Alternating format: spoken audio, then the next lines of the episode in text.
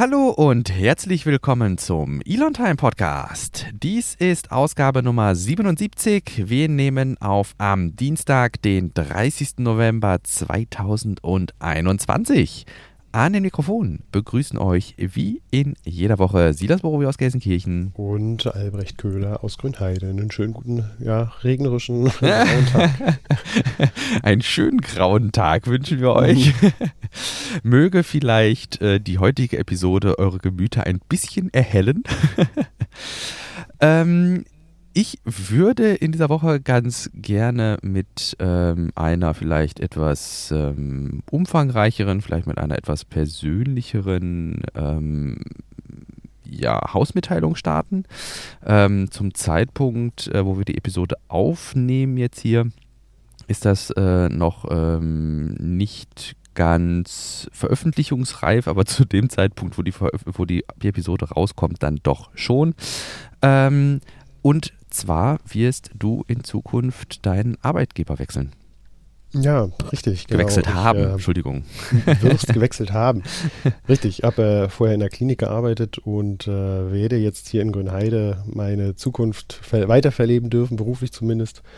Äh, und das heißt, dass ich ab 1.12. bei Tesla arbeite. Und äh, das hat natürlich ein paar Implikationen oder bringt Implikationen mit sich, äh, von denen wir natürlich, als wir mit dem Podcast angefangen haben, noch gar nicht gerechnet haben und ja. mit denen wir noch gar nicht gerechnet haben.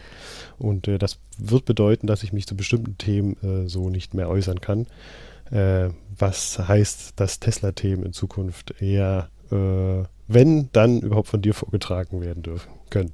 Genau, also wenn es so Sachen gibt, die wir, an denen wir überhaupt nicht dran vorbeikommen, irgendwie, ähm, dann werde ich da zumindest irgendwie einen kurzen Abriss drüber geben. Aber allgemein hatten wir uns ja ähm, dazu entschlossen, dann eher so das Tesla-Segment ein, ja, im Grunde auszusparen, äh, wenn möglich, und uns dann eher auf die Space News äh, zu konzentrieren. Und ähm, ich hoffe einfach mal, dass äh, unsere Hörerinnen und Hörer hier mitgehen und äh, ich denke, das ist durchaus nachvollziehbar, dass du ja hier dann zwangsläufig irgendwie in so eine Bredouille kommen würdest, über deinen einen Arbeitgeber irgendwie zu podcasten.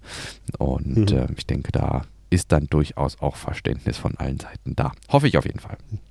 Ja, ja, ja. Muss ich darauf, äh, muss ich darauf hoffen, müssen wir darauf hoffen, ja. Ja, ich bin optimistisch und äh, wir schaffen es ja trotzdem Woche für Woche unser Pad mit interessanten Informationen rund um den Space-Sektor zumindest zu füllen. Das äh, haben, ja, wenn, wenn, wenn ihr die letzte Folge gehört habt, irgendwie, ähm, da sind wir entsprechend auch schon ein bisschen vorsichtiger äh, dran gegangen und haben mal geguckt, was so geht, wenn wir uns auf Space konzentrieren. Und ich finde, das ist ganz gut gelaufen.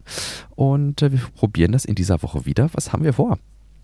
Ja, also Raumfahrt im Allgemeinen äh, wird uns beschäftigen. Wir sprechen äh, über das russische äh, Modul. Ähm, jetzt habe ich den Namen gar nicht hier. Das war was mit P?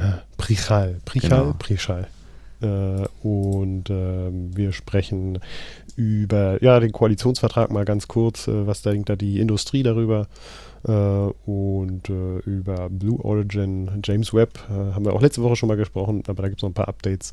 SpaceX dann doch recht konkret. Mhm. Da gibt es ein paar News und du hast noch was in die Fundgrube gepackt. Da geht es um Radioaktivität radioaktiven Zerfall und wie kann man das nutzen? Genau, wenn wir das noch schaffen, kommen wir bis dahin. Gern. So, dann lass uns einsteigen. Als erstes äh, ist mir untergekommen, das hatten wir auch getwittert, ähm, dass der ESA Solar Orbiter unsere, ja, die Erde, die, Erdringe, ich fand eine sehr schöne Analogie, ja, der Saturn hat Ringe, die Erde ja mittlerweile auch, äh, durchkreuzt, nochmal einen letzten Schwung vorbei an der Erde macht, um dann in Richtung Sonne aufzubrechen. Ähm, und mir war gar nicht mehr so geläufig, äh, was der ESA Solar Orbiter ist. Ich habe da gerade noch mal nachgeschlagen. Äh, ich weiß nicht, hast du noch diese, die, die, die, die Parker Solar Probe in Erinnerung? Äh, die Probe, die dann auch in die Sonne reingeflogen ist und äh, versucht hat, so viel wie möglich Daten zu ermitteln? Genau, ich weiß nicht, also ich, ich bin jetzt gerade unsicher, weil du sagtest, geflogen ist. Ich meine, sie fliegt immer noch. Immer noch, äh, außer Genau. Noch Ne? Also sie sollte ja bis auf wenige, in Anführungsstrichen, Kilometer an die Sonne heranfliegen, die Parker Ja, Solar Probe. Ähm, also ne, wen, wenige Kilometer, also immer noch 6,2 Millionen, ne? aber das ist schon ziemlich nah an der Sonne.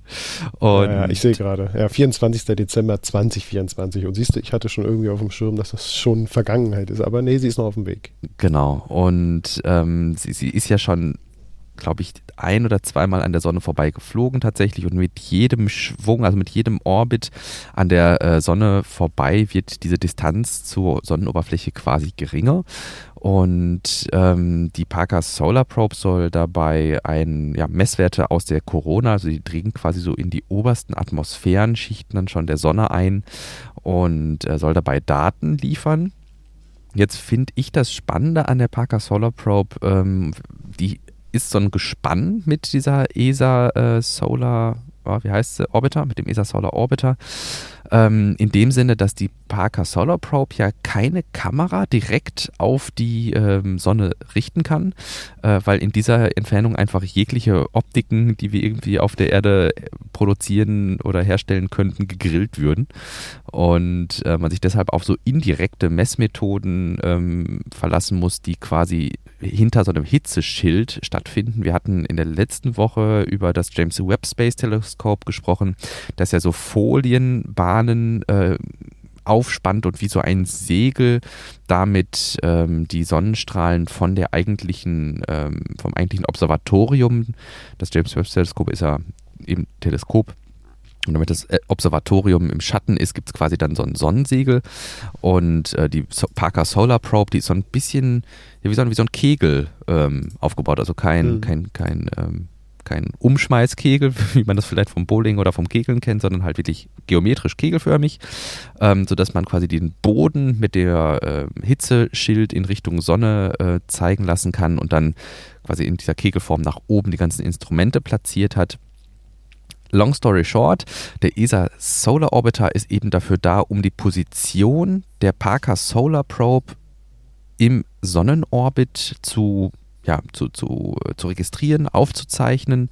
Und damit die Daten, die eben von der Parker Solar Probe ähm, Sinn ergeben, dass man sagen kann, hey, an diesem Punkt der Sonne, wo dieses oder jenes Ereignis stattgefunden hat, wenn da zum Beispiel so ein Solar Flare ist, also da kommt dann so ein, so ein, so ein Partikel, äh, so eine Partikelwolke wird ausgestoßen und dann werden zum Beispiel irgendwelche Messwerte registriert, damit man quasi diesen makroskopischen Blick auf äh, die Sonne in Einklang bringen kann mit dem, was die Instrumente der Parker Solar Probe messen, äh, ist das quasi so ein Zweigespann und ich bin mir gar nicht sicher, ob der ESA Solar Orbiter entsprechend auch eine ganze Weile noch im Sonnenorbit bleiben wird, wenn Hm. dann die Parker Solar Probe in die Sonne gestürzt sein wird.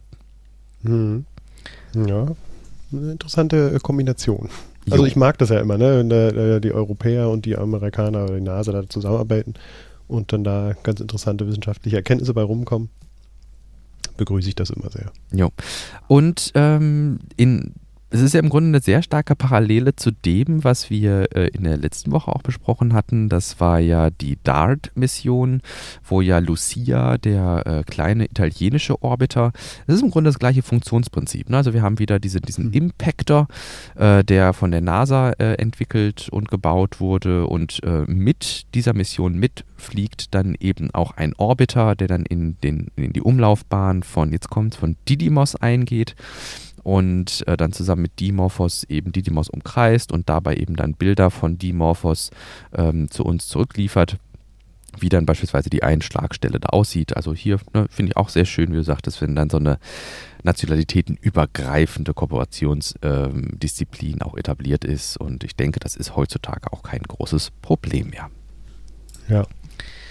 Und äh, aber ist der äh, Solar Orbiter, wie, wo, wie ist da der Stand der Dinge? Also ich habe das jetzt gar nicht. Genau, das ist ja im Grunde wo so ist der, der? Aufhänger irgendwie. Der ESA Solar Orbiter, der hat jetzt am dumm die dumm am 18.11.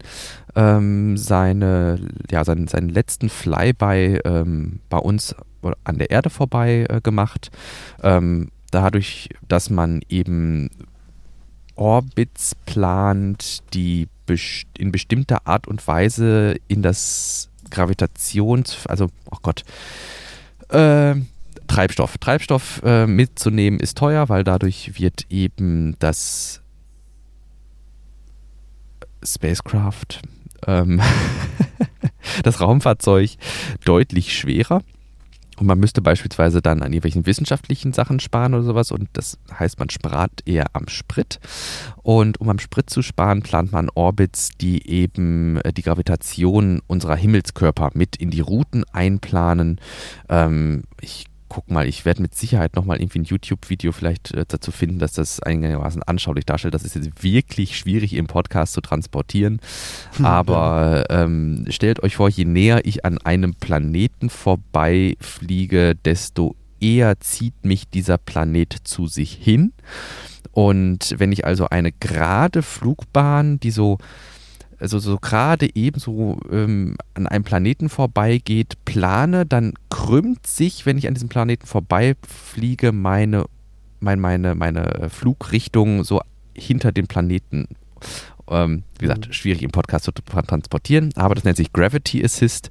Das heißt, ich plane letztlich meine Route so, dass ich an verschiedenen Planeten vielleicht vorbeifliege. Äh, wenn ihr das ansonsten sehr anschaulich haben wollt, guckt nochmal den Marsianer. das ist, da ist im Grunde die ganze Idee, äh, wie äh, Mark Watney äh, gerettet wird, ein Gravity Assist äh, um die Erde nochmal zurück zum Mars. Und ähm, ja, das macht jetzt im Grunde der Solar Orbiter. Das heißt, der ist jetzt äh, 18.11. ist jetzt der Stand, hat er seinen Gravity Assist, sein Flyby ähm, für den 27. Genau. Also am 18. Mhm. kam die News, am 27., also jetzt vor drei Tagen, hat er den Flyby gemacht und ist jetzt äh, auf dem Weg zur Sonne. Äh, ähm, auf Wikipedia hm? Äh, gucke ich mir gerade äh, die, den Orbit an, wie er sich bis mhm. 2029 entwickelt und da kann man das sich auch nochmal ganz gut angucken. Cool. Mhm. Das Spannende, ähm, weshalb das jetzt auch im Grunde eine größere News gewesen ist, ähm, ist ja, dass wir jetzt kürzlich diese ASAT hatten, diese Anti-Satelliten-Mission. Äh, haben wir, glaube ich, auch in der letzten oder vorletzten Woche mhm. drüber gesprochen, äh, wo ja äh, gezielt ein Satellit in seine Einzelteile zerlegt wurde im niedrigen Erdorbit. Und äh, denn ESA's Solar Orbiter hat eben die Erde an, äh, oder an, auf einer Höhe von ungefähr 460 Kilometern passiert. Das heißt, der ist sehr nah an die Erde rangekommen und hat somit äh, diesen Müll ja, diesen Müllring, diese, diese Müllsphäre, die um unseren Planeten herum wabert, diese Space Debris Sphere in, im geostationären Orbit bei 36.000 Kilometern und eben auch im Low Earth Orbit, also bei, äh, wie gesagt, 400, 500, 600 Kilometern. Die äh, ISS ist ja auch bei 440 Kilometern ungefähr auch passiert mhm. und ähm, ja, war mit so her, insofern gut sichtbar mit Sicherheit auch. Und äh, ja, ist jetzt auf dem Weg zur Erde, ist unbeschadet, aber auch durch unsere Müllringe hindurchgekommen. Ich fand das ganz schön. Auf Twitter gab es jemanden, der sagte, ja, ne, nicht nur der Saturn hat Ringe, wir haben auch welche. ja. Äh, und äh, wenn man da nichts macht, dann äh, könnte das in einigen Jahrzehnten vielleicht ja ähnlich aussehen, wenn man aus dem All sich ja. die Erde beguckt, bestaunt. Ja. Gibt es vielleicht schöne, spannende Reflexionen in den äh, in, in, den, in der Resterampe von genau. der Sonne. Wir haben uns unsere eigenen Ringe gemacht. Wir waren so neidisch. Wir fanden die immer so inspiriert, diese Ringe des Saturn. Wir haben uns unsere eigenen gemacht. Easy. Ja. Ja, richtig. Aber es zeigt ja auch nochmal, dass wir auf jeden Fall da mehr machen müssen. Und äh, dazu äh, kann ich ja überleiten, im Koalitionsvertrag ist da auf jeden Fall nochmal mehr festgehalten, dass da zumindest die Bundesregierung äh, sich da sehr dafür einsetzt, auch äh, den Schrott zu ver vermeiden und ähm, die Bergung vorzunehmen von Weltraumschrott.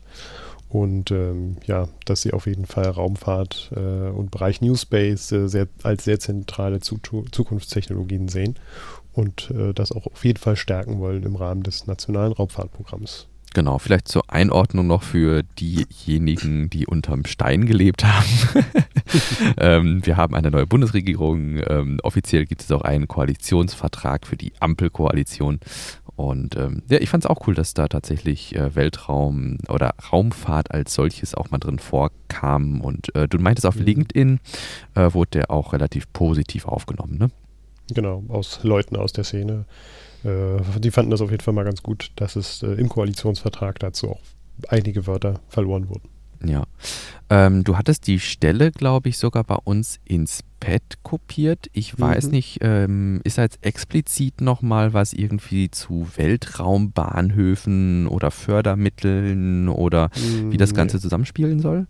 Nee, gar nicht. Also es ist wirklich eher nur so ein kleinerer Absatz und äh, da geht es wirklich eher so um äh, das Raumfahrtprogramm stärken, äh, Vermeidung von äh, und Bergung von Weltraumschrott mhm. und äh, dann auch so Luftfahrtproduktionsstandort Deutschland stärken und ähm, da auch New äh, Fuels zum Einsatz kommen. Ja und auch gefördert werden.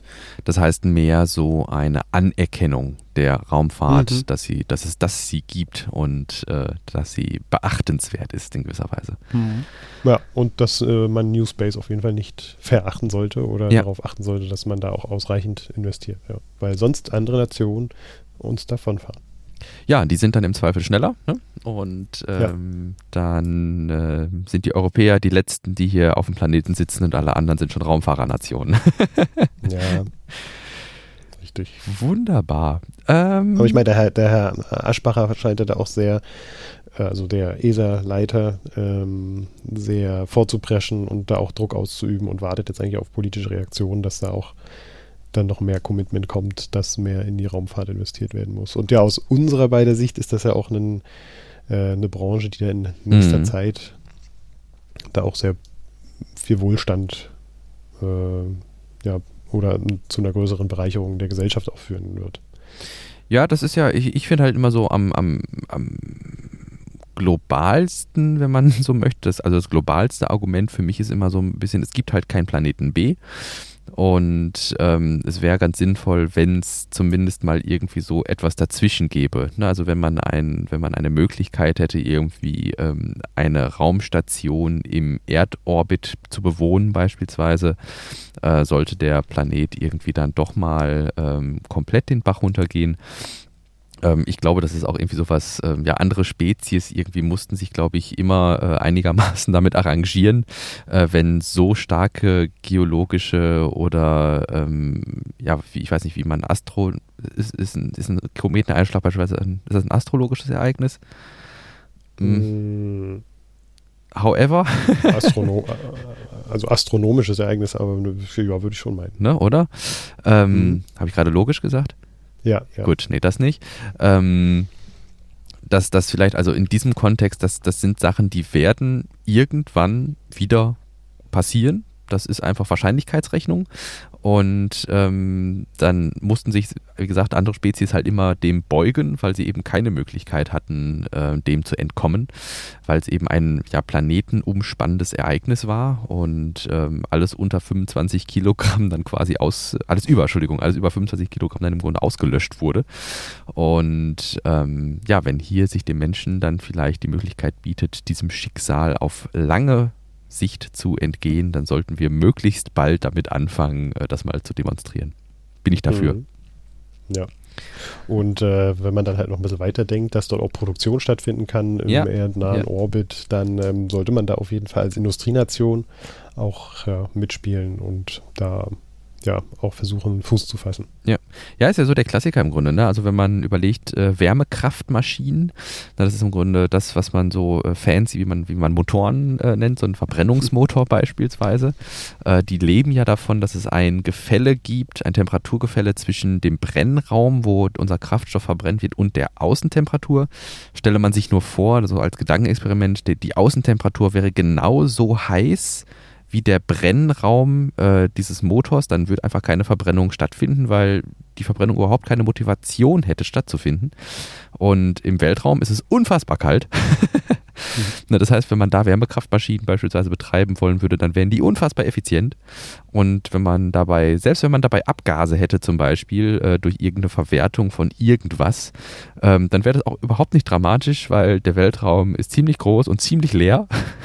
Mhm. Und ähm, wenn man da irgendwelche, ähm, ja, bei uns auf dem Planeten Klimagase genannt, äh, im, im, Weltraum produziert, dann wäre das auch überhaupt nicht schlimm.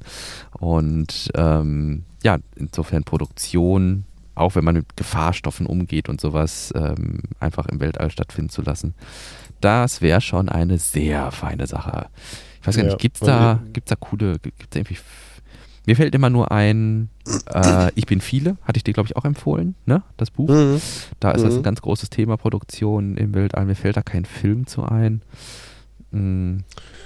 Aber cool wäre es. Ja, so Star Trek und so, aber das ist natürlich noch ziemlich ja, weit ja, weg, äh, irgendwelche riesigen Raumschiffe zu bauen. Ähm, ich meine, letzten Endes wird es irgendwann dazu kommen, aber ich weiß nicht, ob das noch in meiner Lebenszeit passieren wird. aber worüber ich vorhin gestoßen bin, so bei der Recherche oder der Pre-Show, äh, es gab einen Space News Artikel und da ist äh, ja kurz ähm, beschrieben worden, wie die DARPA zum Beispiel das erste Mal in Space Manufacturing äh, mhm. Research mhm. Programm mhm. aufbaut. Da geht es dann darum, Bio- Manufacturing in Space durchzuführen. Also mhm. bestimmte biologische Systeme äh, wie Mikroben dazu zu bringen, bestimmte Dinge zu konstruieren, die man dann auch auf der Erde wieder nutzen kann, weil man sie dann auf die Erde zurückbringt. Also da geht es wahrscheinlich so um Antibiotika äh, und äh, andere Stoffe, die man so auf der Erde nicht so einfach herstellen kann. Ne? Ja, habe ich ins Pad geschrieben äh, oder geschmissen. Da hatten wir während der Pre-Show gar nicht drüber gesprochen, aber finde ich auch ein sehr spannendes Thema ähm, haben wir für euch verlinkt.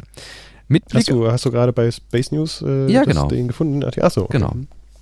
Ähm, wir sollten mit Blick auf die Zeit vielleicht ähm, einen Schritt noch weitergehen in unserem Pad. Ähm, und mhm. zwar vielleicht auch im gleichen Kontext im Grunde. Wir haben ja über die ESA gesprochen und dass man hier vielleicht dann Bemühungen mal, ähm, ja, Zukunftstechnologien wieder stärker in den Fokus zu nehmen, äh, bestärken sollte.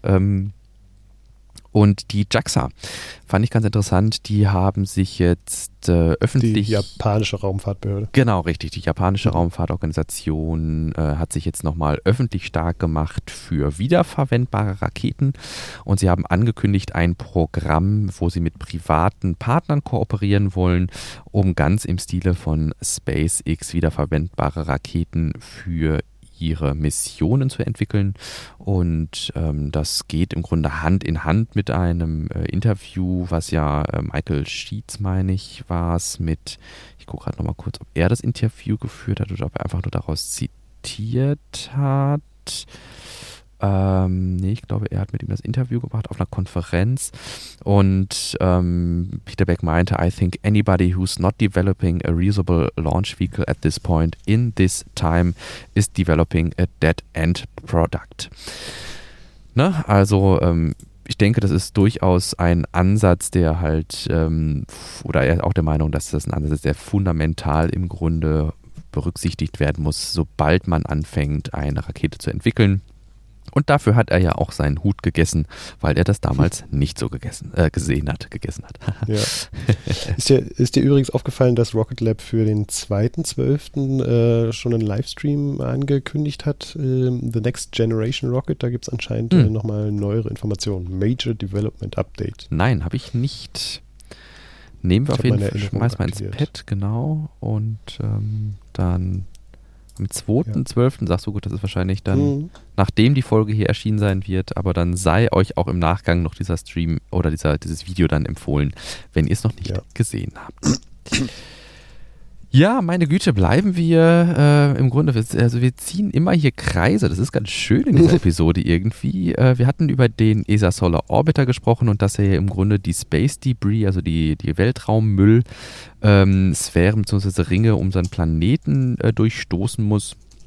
Und ähm, ja, ein EVA-Einsatz, ein, ähm, also wo die Astronauten auf der ISS sich in einem Raumanzug auf die Außenseite der ISS begeben, wurde nun abgesagt, weil eben ja, Trümmerteile äh, detektiert wurden, die gefährlich nahe an der ISS vorbeifliegen und man möchte kein Risiko eingehen, dass eben ein Astronaut während eines Außeneinsatzes von solch einem Teil getroffen wird. Insofern wurde der Einsatz abgesagt und äh, ja, auf unbestimmte Zeit, meine ich sogar, verschoben. Mhm. Ja. Äh, die nächste News wäre dann nochmal zum James Webb äh. Da hatten wir letzte Woche schon gesagt, dass es da einen Vorfall gab. Da ist so ein Klemmband irgendwie in das ähm, Innere gefallen und hat sich gelöst. Es gab so eine, gab so eine Vibration. Das musste jetzt alles nochmal getestet werden. Ähm, dieses äh, James Webb, Webb Teleskop ist natürlich ein extrem präzises Teleskop. Da dürfen äh, ja, im Mikrometerbereich wahrscheinlich keine Änderungen des Spiegels auch hm. vorgenommen werden und so. Das äh, muss geprüft werden. Das musste alles nochmal äh, geschaut werden, ob da die ganzen ähm, Grenzwerte auch stimmen und äh, es ist nichts kaputt gegangen, weshalb der Start am 22. Dezember tatsächlich auch durchgeführt werden kann. Und ich war so ein bisschen überrascht, dass ähm, ja das äh, Teleskop äh, auch getankt werden muss, das ist klar mhm. für ihren eigenen Antrieb, aber dass das äh, über zehn Tage geht, war ja. mir so nicht bewusst. Nein. Ähm, fand ich verrückt. Ja, also, also wahrscheinlich auch aus Sicherheitsgründen macht man das so langsam wie möglich und guckt dann, ob alles passt und äh, ob da irgendwelche Veränderungen eingetreten sind. Ja.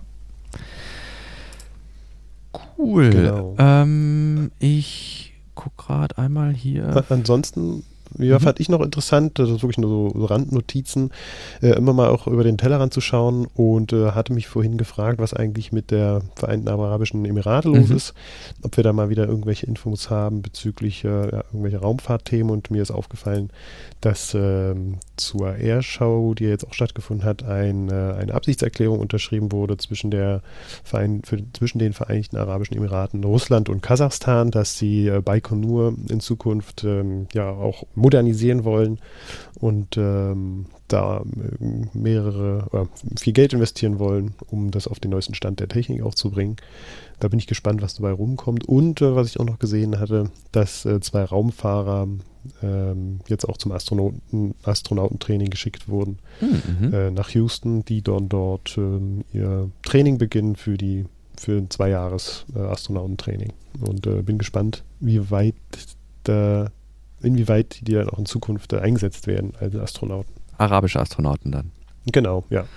Weißt du, ob die Vereinigten Arabischen Emirate denn, also das finde ich gerade ganz spannend, irgendwie also gehören, muss man einer Organisation wie der ESA oder NASA oder JAXA angehören, um auf die ISS zu kommen? Gut, die, die, die private Schiene könnten sie natürlich nehmen, ne? Hm. Ja, nee, es ist über das NASA's äh, Astronaut Candidate Selection. Okay, ja, läuft okay. das. Also schon ganz offiziell über die NASA. Okay. Ähm, und das soll halt eine, die sollen dann ein Team dazu stoßen, äh, das dann für die kommenden Missionen auch äh, bereitsteht.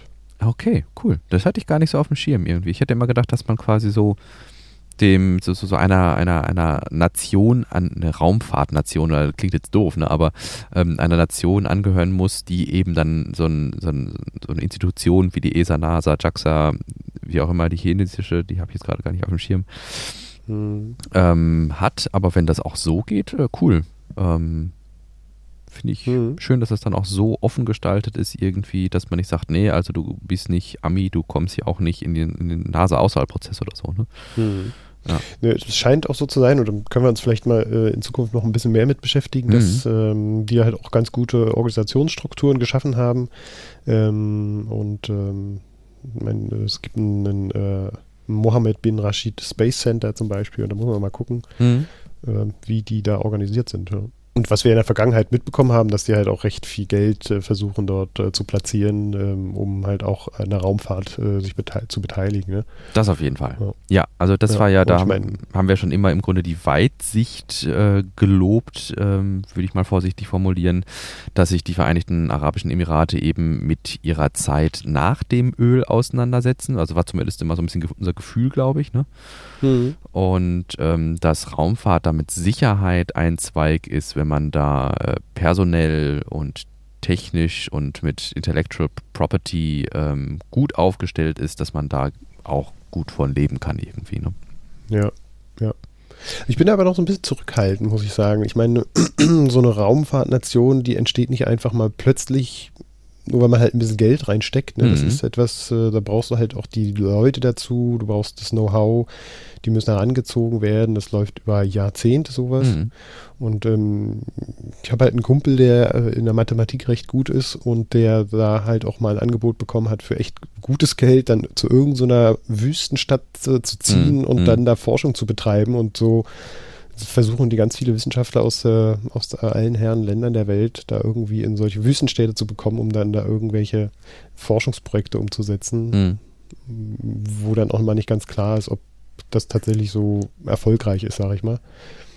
Ähm, bin ich mal so ein bisschen zurückhaltend, aber ich bin da trotzdem sehr offen dem gegenüber mhm. und äh, guck mal, was dann dabei rumkommt und inwiefern da tatsächlich auch Wissenschaft äh, betrieben werden kann.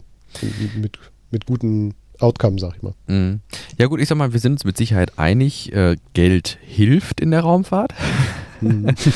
ähm, um eben sowas zu finanzieren. Ähm, aber ich glaube schon, dass die, Ver also ich sehe am ehesten bei den Vereinigten Emir Arabischen Emiraten, ach Gott, Vereinigten Arabischen Emiraten, dass die ihren Staat relativ agil so aufstellen, so ein bisschen wie, also so wie, so ein bisschen aufstellen wie ein privates Unternehmen. Weißt du, wie ich meine? Mhm. Also, es, ja, also ja. so ein bisschen wie SpaceX quasi ja jetzt auch einen äh, sehr inspirierenden Teil der Raumfahrt, der Mars-Raumfahrt vorantreibt.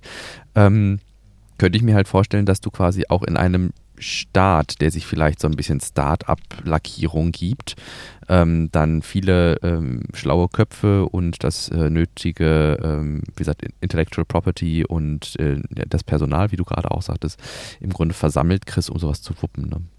Hm.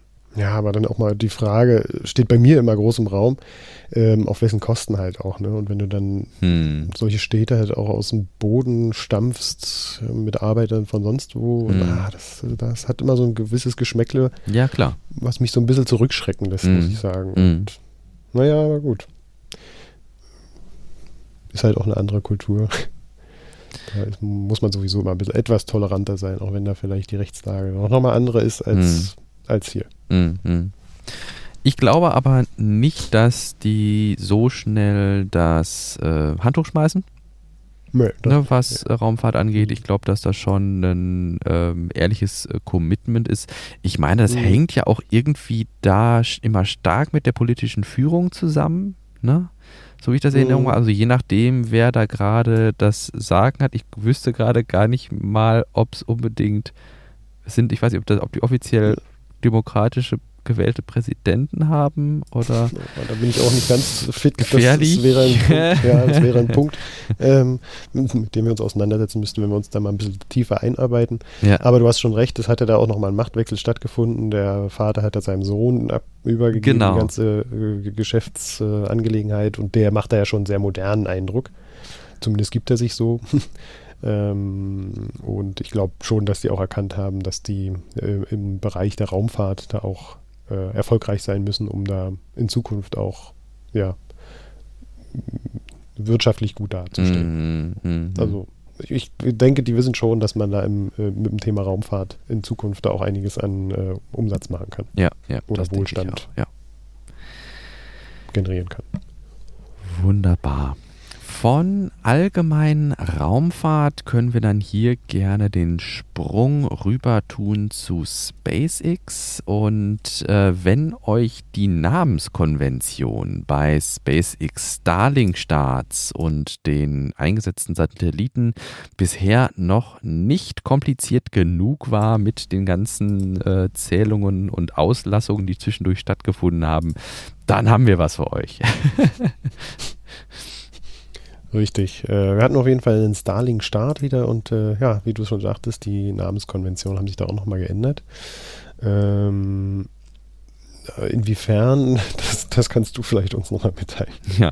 Ähm, ich hatte. Er wird gewesen sein, wenn ihr die Episode hört. Vielleicht eher so. Der ist geplant für den 1. Dezember. Und ähm, es ist geplant, die, oder war zwischendurch noch ein anderer Start, den ich jetzt gerade übersehe. Mm, nee, kein, nee. kein Starlink. Okay, nee. gut. Äh, und zwar äh, ist jetzt quasi benannt ähm, nach der ach Gott, wie, nennt, wie, wie, wie, wie beschreibt man das? Äh, die Starlink-Satelliten fliegen ja in verschiedenen Höhen über der Erde. Man kann sich überlegen, wenn sich quasi so ein großes Netzwerk von vielen zigtausend Satelliten, ich glaube bis zu 40.000 waren ja irgendwann mal geplant, zumindest theoretisch, ähm, über äh, einem Netzwerk über der Erde äh, schwirren. Ähm, dann kann man sich vorstellen, wenn die alle auf exakt der gleichen Höhe fliegen, auch dann wird es irgendwie äh, in dem Luftraum mal ein bisschen knapp und man muss viel vielleicht manövrieren, um äh, nicht ineinander zu stoßen, wenn man nicht perfekte Orbits erzielt. Und äh, ja, einfache Abhilfe schafft, indem man die Satelliten einfach in leicht unterschiedlichen Höhen fliegen lässt. Ich meine, Starlink nimmt eine Höhe ein von 500 bis 560 Kilometern, so grob über den Daumen.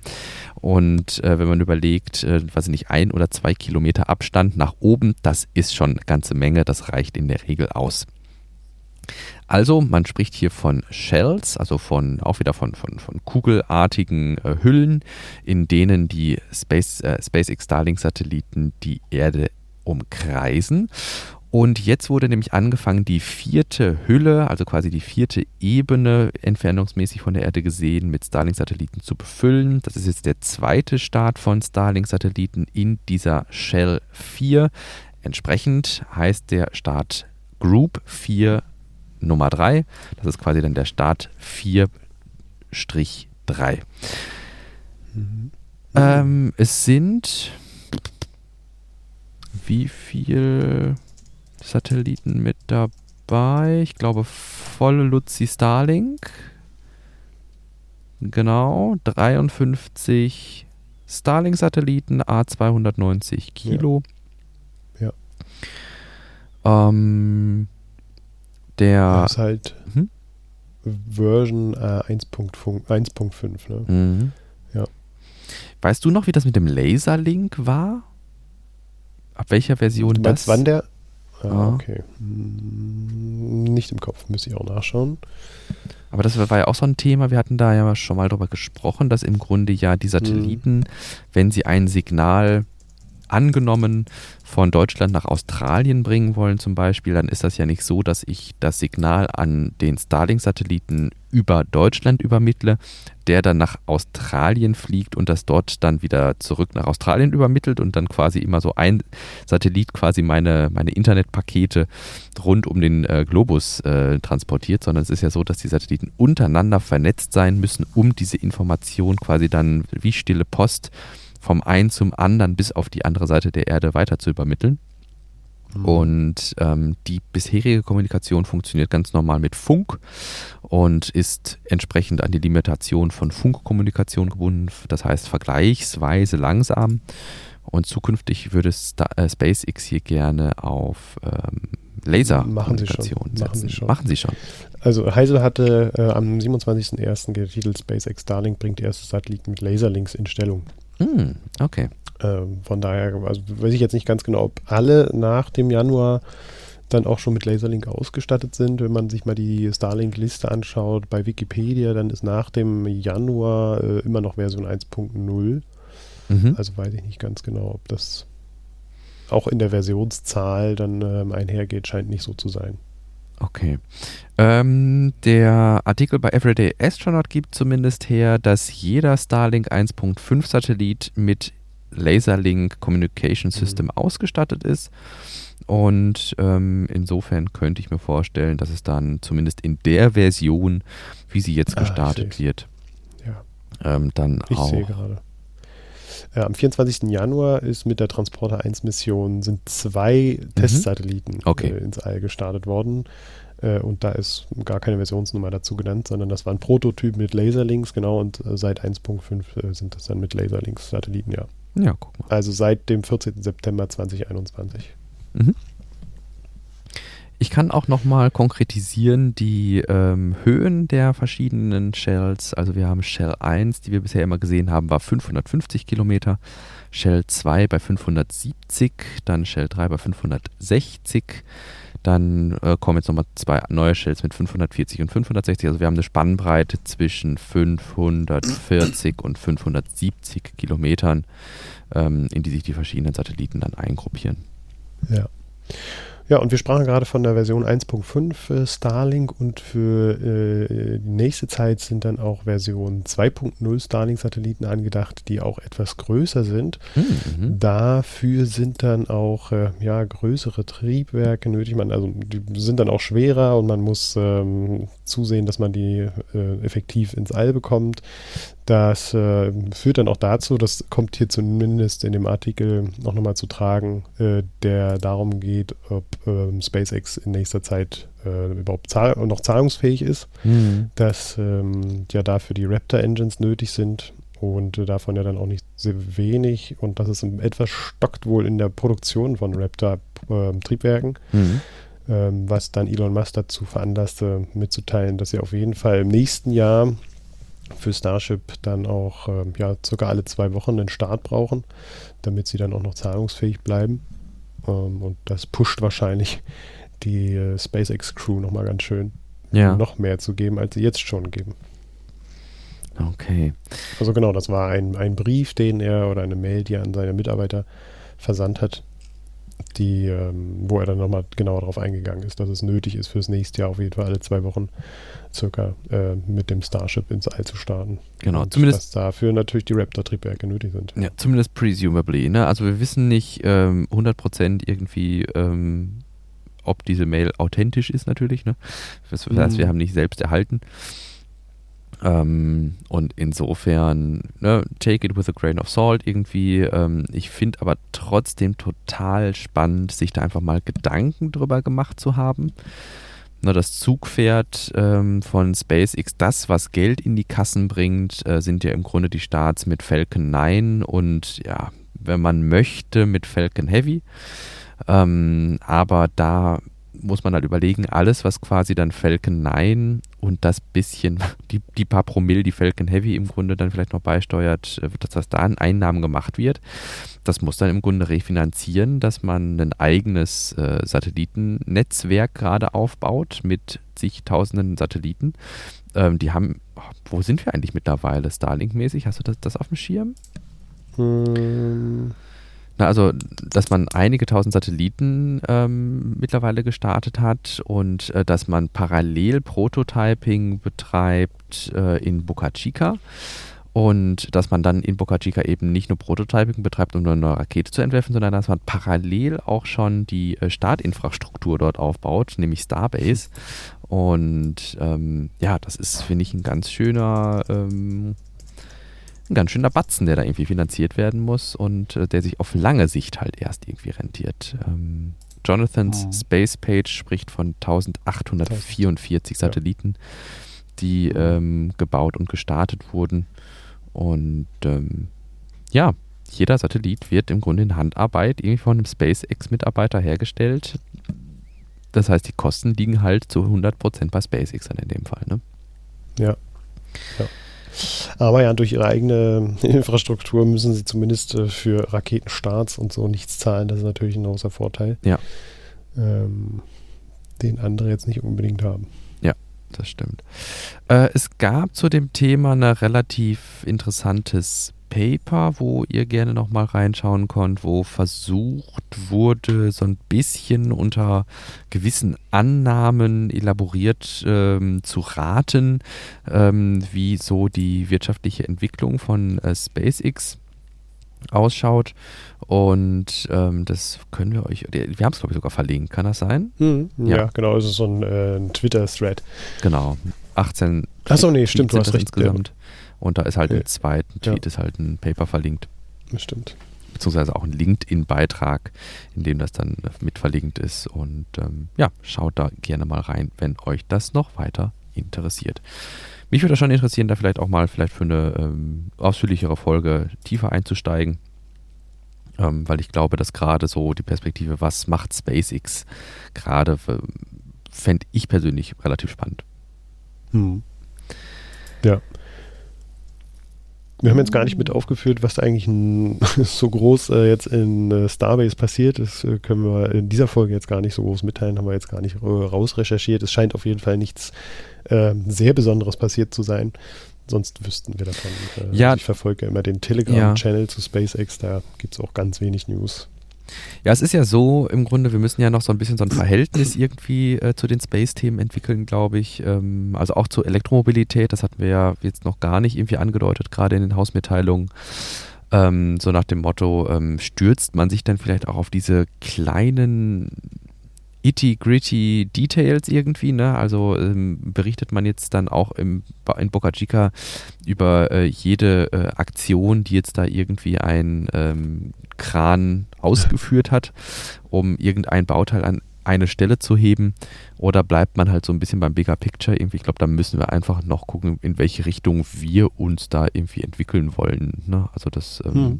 werden unsere Hörerinnen und Hörer dann mitmachen, diese Reise. Und ähm, na, also Felix von What About It, der macht das ja mal sehr detailverliebt irgendwie und ähm, kündigt dann quasi jedes Schräubchen, jeden Bolzen an, der da irgendwo hingelötet wurde. Und ähm, ja, da ist mit Sicherheit wieder eine Menge passiert, auch gerade was diese Quick äh, Disconnect Infrastructure angeht oder ähm, die Überlegung, wie die Triebwerke gestartet werden, dass diese Spin-Up-Gases, äh, um den Preburner in Bewegung zu setzen, zum Beispiel von außen zugesetzt werden und nicht vom Starship mitgeführt werden. Ähm, all sowas irgendwie, ähm, da können wir bei Bedarf gerne nochmal drüber einsteigen, aber ich mhm. würde da gerne so einen größeren Batzen sammeln, bevor wir das machen. Ja, ja, ja. Ist nicht verkehrt. Was sagt denn die Uhr? Die Uhr sagt, wir haben noch gut zehn Minuten. Mm. Das ist äh, Zeit, um in der Fundgrube ein bisschen rumzugraben. Ja, die nutzen wir dann doch gerne. Ne? Ich mache immer eine Kapitelmarke für die Fundgrube dran. Ähm, und zwar hat mich äh, aufmerksam gemacht auf diesen Themenbereich eigentlich meine Unkenntnis der äh, englischen Sprache. und zwar habe ich Nuclear Fission äh, nicht abgegrenzt von Nuclear Fusion. Und das war für mich so mit Synonym. Ich habe gedacht, ah, hier die NASA möchte ähm, Nuclear Fission Systems, wie nennt sie es hier, Fission System to Power Exploration on the Moon's Surface and Beyond. Das ist so eben die Dimension, die die NASA aufmacht. Ähm, die würden da gerne mit einem Technologiepartner, äh, die angeflanscht sind an das Department of Energy in den USA, ähm, erkunden, was denn so möglich ist, um eben Fission System, äh, Fission Power Systems auf dem Mond, ein, Mond einzusetzen. Und da dachte ich, hm, aha, okay, mhm. Fusionsreaktoren auf dem Mond die erkunden hier schon die Machbarkeit mit Technologiepartnern. Mhm, die haben ja auch schon einige Meilensteine erreicht was soll das mit diesem ganzen Wendelstein auf der Erde, wenn die NASA Fusionsenergie schon in den Griff bekommen hat? Aber ähm, eine kurze Google-Suche deinerseits hat dann auch nochmal kurz klargestellt, what's the difference between Nuclear Fission and Nuclear Fusion? Ich glaube, so, so, so lautete, glaube ich, sogar das Suchergebnis, ne? ja, das ist natürlich mal gut erklärt worden in einem, in einem Film, aber es ist relativ simpel eigentlich. Fission äh, ja, spaltet auf ein größeres Atom in kleinere und hm. Fusion packt sie eigentlich zusammen, zwei ja. äh, in, in, in eines äh, in ein größeres, also zwei in ein größeres. Genau. Ich war halt in der naiven Annahme, dass Fischen Fusion ist. Ähm, klingt so schön nach irgendwas zusammenpacken, Fischen, finde ich. Zumal es im Deutschen ja Spalten heißt, wenn man genau ist. Also Kernspaltung, ja. davon ist die Rede, das, was unsere Atomreaktoren seit Jahrzehnten machen. Oder äh, bei uns nicht mehr so lange machen, aber ähm, zumindest in Deutschland, ähm, ja, ein, immer schon eine Überlegung im Grunde Energie ja im Weltall zu haben, ist die, äh, ja, die, die, die, Kernspaltung, also im Grunde kleine Atomreaktoren, so in, äh, weiß ich nicht, in händelbarer Größe. Also alles, was so mhm. Schulbus groß ist, passt ja so in die Nutzlastverkleidung einer Falcon-Rakete zum Beispiel. Mhm. Aber, aber nicht nur die Überlegung, sondern es wurde ja in der Vergangenheit auch schon oft angewandt. Ähm, Gerade die, Ra die Russen haben das sich ja äh, des Öfteren auch schon mit auseinandergesetzt und ähm, auch die Mars-Roboter äh, äh, sind ja teilweise auch, oder eigentlich, weiß ich gar nicht, zum großen Teil. Mm, Nuklear, ich glaube nicht. Mhm. Ich glaube, dass wir, also ich glaube, da, das, das, das ist im Grunde so diese, dieses, diese Fundgrube, das ist wieder was zum, zum mhm. Schwelgen im Grunde, zumindest die zehn Minuten, die wir noch haben. ähm, das, äh, es gibt ja, also was aktuell eigentlich der State of the Art ist, um relativ weit von der Erde entfernt, äh, weit von der Sonne entfernt. Ich glaube, der Zusammenhang ist quadratisch. Also ich glaube, je, für jeden, äh, für jede zwei Meter, die oder zwei Kilometer, die ich von der äh, Sonne wegkomme, ähm, habe ich quasi vierfach weniger, ähm, vierfach weniger äh, Sonneneinstrahlung. Äh, oder nein, anders. Wenn ich mich doppelt so weit von der Sonne entferne, habe ich vierfach weniger so äh, Solar Power. Äh, also für Voyager und sowas. Ähm, da ist halt ganz äh, zentral die sogenannten Radionuklidbatterien. Mhm. Die basieren allerdings nicht auf Kernspaltung, sondern auf radioaktivem Zerfall. Ah, okay. Na, das heißt, du hast äh, ein radioaktives Material, das ähm, also im Grunde wie Uran, ja. nicht angereichertes Uran im Grunde. Äh, das steckst du irgendwie in so, einen, in so einen Zylinder rein und das macht von ganz alleine, äh, zersetzt sich das ja in, ähm, in seine Einzelteile. Also das macht ja von ganz alleine diese, ähm, diesen Kernzerfall und mhm. dadurch entsteht einfach Wärme. Und hauptsächlich liefern diese Radionuklidbatterien Wärme, damit eben die Systeme auf den kalten, auf den sonnenabgewandten Seiten von irgendwelchen Himmelskörpern oder im Weltall nicht einfrieren. Ne, weil auch ein Prozessor oder irgendwelche Speichersysteme, Kommunikationssysteme brauchen eine gewisse Wärme, die können nicht am absoluten Nullpunkt funktionieren. Und um diese Wärme zu, zur Verfügung zu stellen, gibt es eigentlich diese Radionuklidbatterien, die liefern in erster Linie Wärme. Und zwei bis drei Prozent dieser Wärme kann ich mit einem ganz einfachen Peltier-Element umwandeln in elektrischen Strom. Mhm. Wir sprechen da so in der Größenordnung von 11 Watt. Das ist nicht viel. und ähm, das, was eben äh, die NASA und was wir eben mit reingenommen haben in die Shownotes, auch die Chinesen äh, jetzt hier vor Augen haben, sind eher so im Megawatt Bereich äh, System. Nicht Kilowatt, das wären 1000 Watt, sondern Megawatt, Millionen Watt Bereich. Und mhm. ähm, das ist halt was, wenn ich so eine Raumstation irgendwie betreiben will oder sowas, dann kann ich das gut gebrauchen. Und äh, da reichen aber diese Radionuklidbatterien nämlich aus. Ja, ah, ja, ja, okay. Das ich ist weiß aber nicht, auf jeden Fall mal noch ein Punkt, den man sich nochmal genauer anschauen kann, weil ja. das, glaube ich, ganz spannend ist. Ich erinnere mich, dass ähm, Tim Dotte in seinem Video auch ähm, äh, von ja, atombetriebenen Raketenantrieben, das ist wieder die was anderes, nie ins All mhm. gestartet sind, ähm, mhm. gesprochen hat. Und das wollte ich mir eigentlich auch nochmal genauer angucken, aber habe da bis jetzt noch keine Zeit dazu gefunden, weshalb ich das damit auch so ein bisschen verband eigentlich. Ja. Und, äh, aber du hast recht, da sollte man nochmal unterscheiden äh, zwischen Systemen, die dann auch nur Wärme produzieren und äh, dann aus, äh, ja, aus Zerfall ja. Wärme produzieren. Ja. Oder welche, die dann auch tatsächlich aus ähm, Atomspaltung genau. produzieren. Und das ist ja im Grunde das, weshalb das noch nicht einfach mal gemacht wurde. Also du kannst mit Sicherheit irgendwie mit einer kleinen Menge angereicherter radioaktiver Materialien eine Kernspaltung initiieren, die dann klein verpacken und äh, dann eben äh, ins Weltall oder auf den Mond, wo auch immer hinschicken. Aber die große Krux ist halt irgendwie, Raketenstarts haben eine also eine, eine Verlässlichkeit von 99,9 da hört es wahrscheinlich sogar schon auf, Prozent. Also wir haben eine relativ, statistisch gesehen, eine relativ große Wahrscheinlichkeit, dass ein Start schief geht. Und äh, wenn ich nun mein äh, angereichertes radioaktive Element, so weiß ich nicht, so, also 100 Kilometer hoch transportiere irgendwie, lasse es vielleicht auch nur 70, 80 Kilometer hoch sein und dann geht mir die gesamte Rakete in die Luft, ähm, dann verteilt sich dieses ganze wunderbar angereicherte Material in unserer Erdatmosphäre und regnet auf uns mhm. zurück. Das ist nicht ja. so dolle und das Problem habe ich eben mit einer Radionuklidbatterie nicht, weil das ist nicht angereichert, das ist im Grunde einfach natürlicher Zerfall, äh, wie der auch bei so einem Brocken Uran Gestein äh, vorkommt. Das heißt, wenn das sich in der Atmosphäre verteilt, das ist jetzt nicht so dramatisch. Äh, deshalb kann man relativ bedenkenlos Radio Radionuklidbatterien in irgendwelchen kleinen Rovern ähm, verbauen, die dann eben so 11 Watt Energie liefern und nicht so ein Megawatt Atomkraftwerk im Grunde verpacken und losschießen irgendwie. Ne? Hm. Also, aber das scheint auch schon, also ich meine, hier lese ich seit 1960 äh, wird das noch probiert mhm. und 1965 hat, äh, haben die Amerikaner einen Space-Reaktor ins All geschossen äh, und 83 ebenso. Also da scheint es auch mh, hm, ja einiges an Entwicklung zu geben. Äh, ja, 2002 wurde das Prometheus-Programm mhm. aufgesetzt. Also ich meine, das hat ja auch viele Vorteile. Ja, das ist hochattraktiv. Ähm, und das ist sehr spannend eigentlich, ja. Und Mal gucken, was dann dabei noch rumkommt. Klar, ja. gibt es da Risiken. Mal sehen.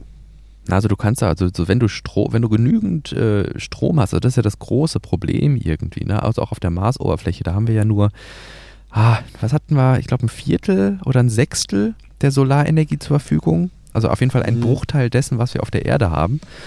Und ähm, dadurch kannst du die Systeme natürlich nicht so leistungsstark designen, wie du es vielleicht gerne hättest, einfach weil du diese Constraints im Stromverbrauch hast. Ne? Mhm. Und äh, wenn ich mir jetzt überlege, weiß nicht, ich hätte da jetzt tatsächlich so eine etwas kompaktere Anlage, die vielleicht nur ein Kilowatt oder zwei liefert, ähm, dann äh, könnte ich damit, überleg mal, was das für ein, für ein Helikopter wäre. Ne? Also was ich da mhm. für ein äh, Ingenuity Mars Helikopter draus bauen könnte, der ein eigenes kleines ähm, Kraftwerk im Grunde ist, was nur dafür da ist, um diesen Rotor anzutreiben oder so. Na, mhm. Also ähm, da ließ sich eine ganze Menge mitmachen und das ist mit Sicherheit hochattraktiv, insbesondere wenn dann eine dauerhafte Präsenz von Menschen auf anderen Himmelskörpern existieren soll, ne, wo man dann sein mhm. Habitat irgendwie mit Strom versorgen muss, einfach um die Lebenserhaltungssysteme ja. nicht nur abhängig von Sonne und Batterien zu machen. Ja, ja. Da ist auf jeden Fall von der NASA ein verfolgtes Programm, äh, das sie seit 2008 auch verfolgen, dass sie kleine Small Fission Power Systems äh, auf der Oberfläche des Monds und Mars äh, ja auch mal aufbringen oder äh, aufstellen wollen. Mhm. Und äh, gibt so einige äh, Schlüsseltechnologien, an denen sie jetzt auch schon forschen. Ähm, ja, mal sehen. Wäre auf jeden Fall mal ein spannendes Video, wenn das von Tim Dodd käme, mh, diese ganzen Errungenschaften ähm, bezüglich Vision Energy mhm. äh, in Space äh, ja. nochmal darzustellen. Ja, ja, ja. Ja, und ich kann mich erinnern, ich wollte das äh, auch schon mal machen und mir mal gucken, was da eigentlich so für Technologien schon entwickelt wurden, aber es kostet natürlich immens viel Zeit. Ja, ja, und ich finde halt am spannendsten dann auch mal abzuwägen, irgendwie, ne, also wie, was sind gerade so die Ansätze, um das wirklich möglich zu machen und Risiko gering zu halten. Mhm. Ne? Also mhm startet man vielleicht kleine Portionchen von radioaktivem Material oder startet man vielleicht sogar erst eine sowas wie eine sowas wie eine Zentrifuge, die besonders gut in der Schwerelosigkeit funktioniert und dann kann ich das in kleinen Mengen vielleicht im Weltall erst anreichern oder sowas.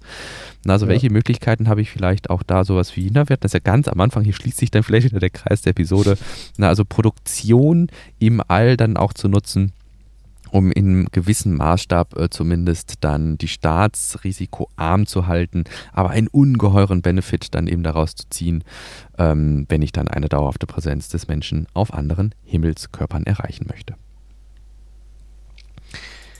Gut. In diesem Sinne, mhm. hast du noch was auf dem Herzen? Nein, äh, ich würde es dabei belassen aufgrund der Zeit und äh, freue mich schon auf die nächste Folge. Ja, ich mich auch. Wir haben jetzt noch keinen Termin äh, vereinbart, einfach äh, weil bei dir ja, wie vorhin skizziert, äh, der Wechsel so zum Anfang des Monats. Das heißt, wenn ihr diese Folge hört, dann ähm, hast du zwar schon einen neuen Arbeitgeber, dann haben wir wahrscheinlich auch schon einen neuen Termin, aber ähm, einfach weil du, glaube ich, da noch gar nicht so abschätzen kannst, wie es jetzt weitergeht. Das heißt, selbst wenn sich die Folge, das ist so jetzt gerade mein Ansinn, verspäten sollte, dann haben wir einen guten Grund. Richtig. Wir würden uns wirklich riesig freuen, wenn ihr dieses Projekt als gehaltvollen Beitrag zur deutschsprachigen Technik nicht mehr so richtig Tesla und Space Community seht. Wenn dem so ist und ihr das gut findet, äh, dass wir vielleicht den Schwerpunkt sogar auf Raumfahrtthemen legen, dann schickt uns gern Feedback an post.elontime.de. Vergesst nicht, unserem Podcast auf Twitter zu folgen und lasst uns auch gern ein paar Sternchen als Bewertung bei iTunes da. Es war mir eine außerordentliche Freude, heute äh, wieder hier mit euch zu sitzen. Ähm, bleibt uns gewogen. Wir hören uns in der kommenden Woche wieder. So ist es. Bis dahin. Macht's gut. Tschüss.